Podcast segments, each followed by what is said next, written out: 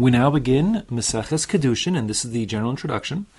The topic of Maseches Kedushin is Jewish marriage, and in truth, Jewish marriage occurs in two distinct stages. The first stage is essentially legal marriage, that's the Kedushin, also known as the Erisin, and the second stage is Nisuin, functional marriage.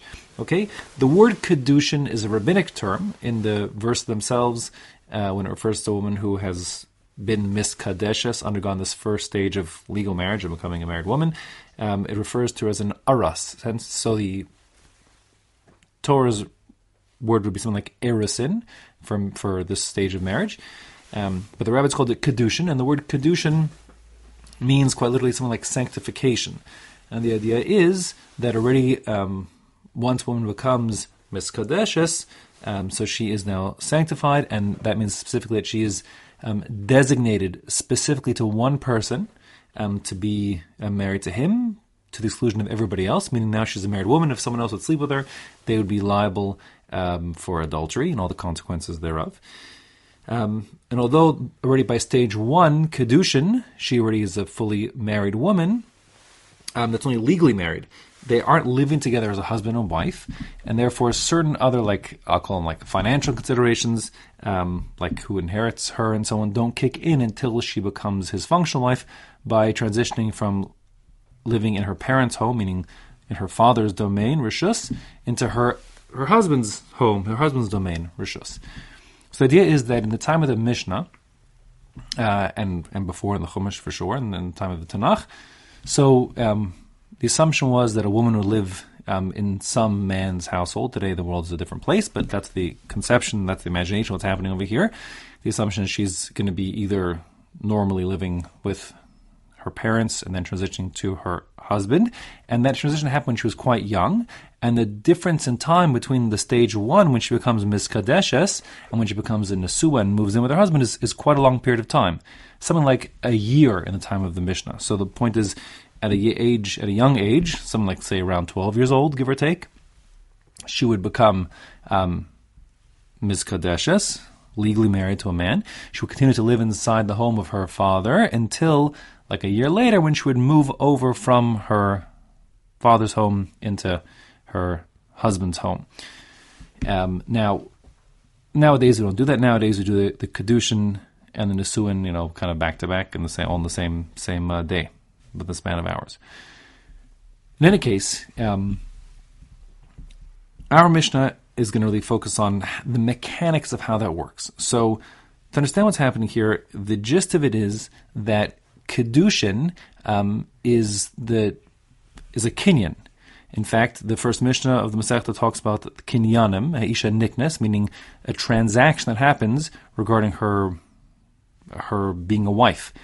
So we'll explain more about the mechanics of the that that uh, that kinyan later on. Uh, we get to the Masechta in earnest, but I understand in principle what's happening here is that a woman has the right to marry whomever she wants, um, but only to one person. She'll only be married to one man. So uh, the transfer of the rights from her own rights to being someone else's, you know, exclusively someone else's rights of marriage, um, are effected through a Maisa some kind of action which effects a transaction.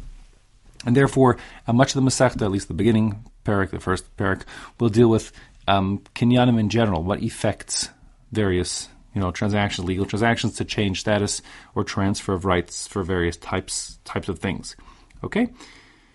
Um, as far as the ishus, the marriage rights are concerned, understand that the kinyan that's happening, it's not that the husband is acquiring the wife as a as a her person, like you would acquire like a slave, or even some kind of financial rights on her. Kinyan mamonus? He's not owning her, um, but the woman has certain rights um, regarding to whom she can be married, and she can allocate them to whoever she chooses.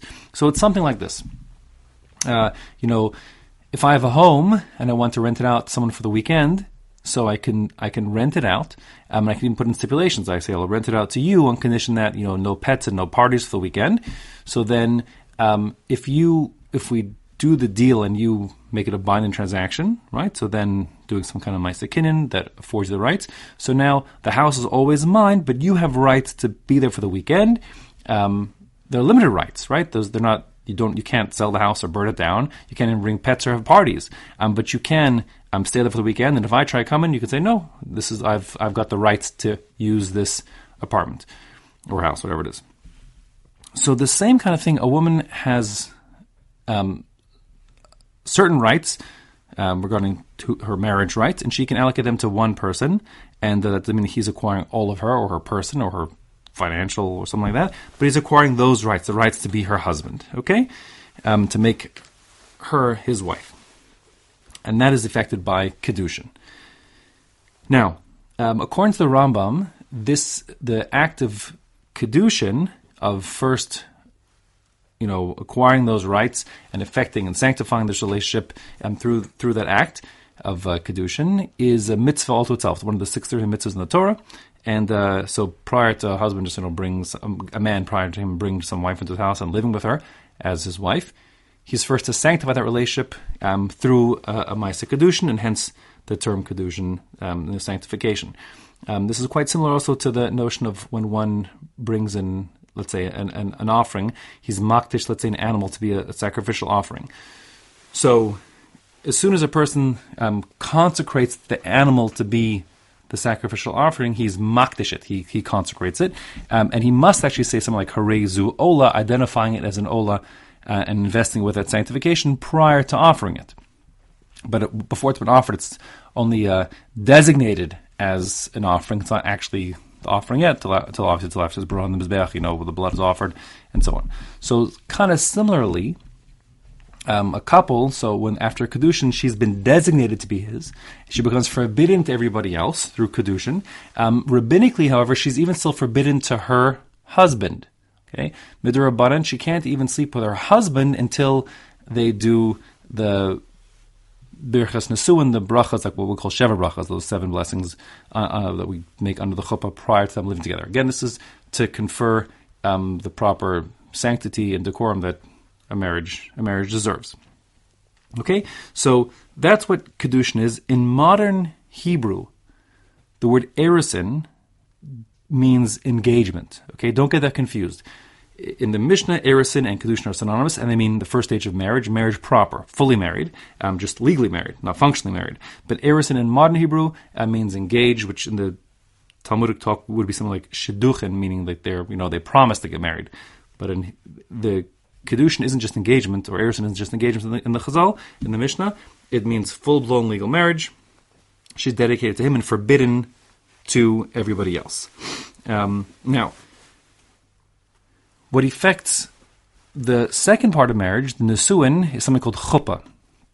So chuppah, let's say for now, is them living together, as husband and wife. So meaning that she um, goes into his domain. That could be done symbolically with like the you know the the poles and the the canopy with a talus on top or something like that, um, or maybe the the yichud room, the private room where they seclude each other with each other because uh, man and woman don't have yichud seclusion unless they're married, so they're functioning as husband and wife. There are other shitas exactly what affects um, the Nisuin part.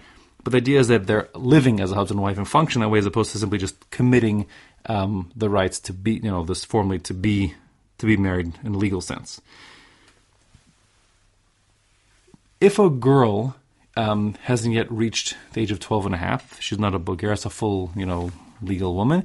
She's only a katana, meaning she hasn't had bar mitzvah yet. She's, which is the age of um, 12 years old, plus she begins puberty, which is defined by um, her having like two pubic hairs. So until then, she is a katana, a minor, and it's her father who has the right um, to to marry her off.